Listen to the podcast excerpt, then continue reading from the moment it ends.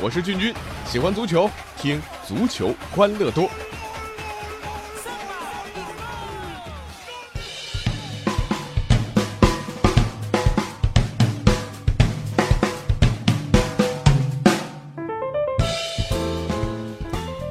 欢迎来到我们今天的足球欢乐多，我是君君。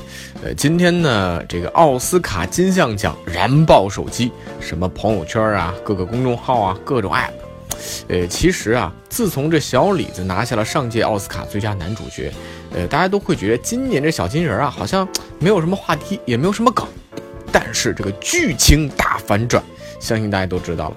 颁奖人宣布啊。《爱乐之城》获得了最佳影片啊！这全体剧组呼啦啦上去领奖，那个开心呐！呃，开始说获奖词啊，呃，感谢好莱坞啊，个这个我们完成了我们的梦想之类啊，等等等等啊，就这些套词嘛。忽然这第三位开口的时候说啊，说说不好意思，这个奖颁错了，不是我们，是月光男孩。月光男孩这剧组是悲喜交加呀！啊，原来呢是颁奖人拿错了最佳女主角的信封。这个荣获了年度惊喜奖的月光男孩导演啊，这巴里杰金斯说，即使是在梦里，我也想不到是这种情节啊。但去他的梦吧，这件事儿真的发生了。相比之下，从开心啊到失落的爱乐之城的剧组，呢脸都绿了啊！人生的大起大落真的是太刺激了。当然，说到这种刺激，剧情的跌宕起伏，甚至是大反转，这周这足球圈里也是不少见。首先呢，就是皇家马德里，齐达内创造了皇马五十二年联赛最伟大的逆转，五十二年呐。这是皇马历史上第三次在比赛只剩半个小时，仍然落后两球的情况之下逆转取胜。之前的两战啊，要追溯到一九四三年三月七号四比三战胜奥维耶多，一九六五年十月三十一号三比二战胜萨拉戈萨。啊，因为今天凌晨的比赛，巴萨在和马竞的比赛当中取胜，所以呢，皇马必须是客场战胜比利亚雷亚。而且啊，这个赛季西甲防守最好的球队，它就是比利亚雷亚尔，仅仅丢掉了十五个球。第五十分钟和第五十六分钟，皇马是连丢两球，零比二落后，还是在客场。如果皇马最终输掉了比赛，短短的这一个礼拜的时间里啊，巴萨就会从多赛两轮落后皇马四分，到多赛一轮领先两分。这四天很有可能会葬送皇马整个赛季的努力。这齐达内开始换人啊，开始赌博了。在中场失控的情况之下，还换下了工兵卡塞米罗，换上伊斯科，疯狂进攻。最终，皇马在二十分钟内连续打进三个进球，完成神奇逆转。五十二年，皇马都没有完成过这样的逆转。于是，在几乎是绝望当中，皇马连续第四十四场正式比赛破门，二十六场西甲，九场欧冠，六场国王杯，一场欧超杯，两场世俱杯，也追平了巴萨在一九四二年到一九四四年期间创造的四十四场比赛都有进球的西班牙俱乐部连续破门的最高场次纪录，不容易啊！那齐达内之前啊，已经是带领皇马跨赛季追平了瓜迪奥拉的西甲十六连胜的记录。那今年的一月份，皇马又打破了巴萨创造的西班牙俱乐部的最长不败记录，刷新到了四十场。而下周啊，对阵拉斯帕尔马斯的比赛，如果皇马再进球，又将打破巴萨的记录了。皇马这场比赛绝对称得上是大反转。那说到了反转，还要说到刚刚拿下联赛杯冠军奖杯的曼联啊，当然也要说说这个大锋线伊布啊。曼联三比二击败了南安普顿啊，伊布打进两球，凭借一己之力让曼联拿到了冠军奖杯。这球迷们说了说，哎呀，你今天说的是剧情大反转呐！曼联这场球可是先进的两球。是的啊，但是各位想想啊。当伊布赛季初加盟曼联的时候，谁会想到三十五岁的伊布还能有这样的统治级表现？很多人都说啊，穆里尼奥疯了吧，搞来这么个廉颇老矣的家伙啊，在箭头上，这能帮助曼联今年拿到冠军吗？但是剧情就这样硬生生反转。联赛杯决赛当中啊，在曼联全场都相对被动的局面之下，改变比赛走势的那个人就是伊布。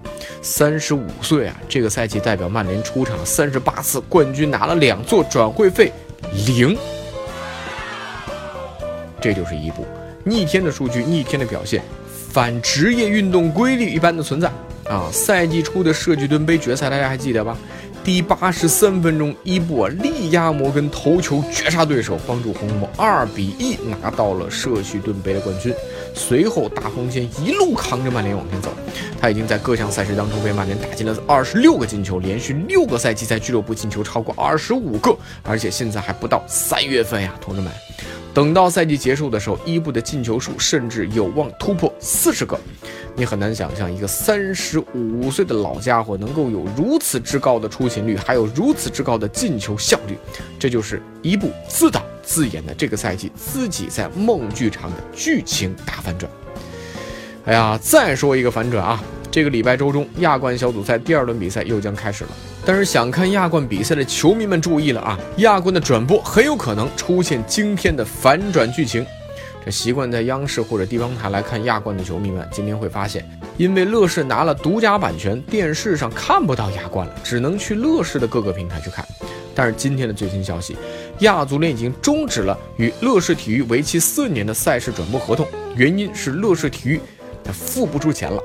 去年十二月，乐视体育也因为付款问题，险些丢掉了英超联赛的转播权，在最后一分钟支付了英超二零一六至一七赛季版权的三千万美元的尾款。而且根据俊君这个了解到的情况啊，这个咱们都非常喜欢的英超解说第一人詹俊也险些因为这个没有拿到钱而跟乐视分道扬镳。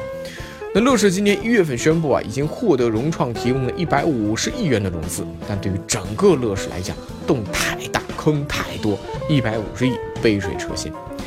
亚冠小组赛的首轮啊，独家转播的乐视啊，根据报道，累计在线收看人数超过两千万，是好事儿啊。首轮过后，乐视新增会员收入超过了七百五十万元，这也是好事啊。其实啊，体育版权的市场化和付费观看那是必经之路，而且对于足球啊，包括对于体育产业而言，也是一定会实现的。但是呢，这个过程当中，在各路资本大鳄争抢资源的时候，球迷的利益谁来维护？我想先问问那些因为亚冠，因为你独播中超而花钱买了一年、两年甚至几年体育会员的球迷们，你怎么向他们交代？啊，一些还不具备付费能力的球迷，不能通过公共电视频道看到自己家乡球队的比赛，在还处于发展中国家阶段的中国，是不是一定合适呢？啊，乐视从独播中超垄断亚冠，到最终可能丢掉这两项核心版权的剧情大反转，谁来保障球迷的利益？啊，确实，因为你的经营的问题啊，一心一家独大的乐视体育，如今是举步维艰了。去年北京的鸟巢、曼联对曼城的比赛，那因为没有对足球规律的基本尊重，乐视承办的比赛临时取消。我在现场看到无数失望、愤怒的球迷，他们耗费的时间、耗费的金钱，没人给他们一个交代。历数了这两天的不少大反转啊，奥斯卡奖上的颁奖乌龙是一个剧情反转，但至少呢没有影响到最终的事实结果。而足球比赛这样太刺激的剧情啊，那都是在现实当中发生的。这也许就是足球的魅力。只是涉及到球迷权益的大反转，我觉得应该有人要站出来了。好了，如果和我一样喜欢足球，大家可以关注一下微信公众号啊，搜索“足球欢乐多”，也可以来微博搜索“足球欢乐多 FM”。足球欢乐多的 QQ 群是幺七七幺六四零零零。好，我是君君，我们下期再见。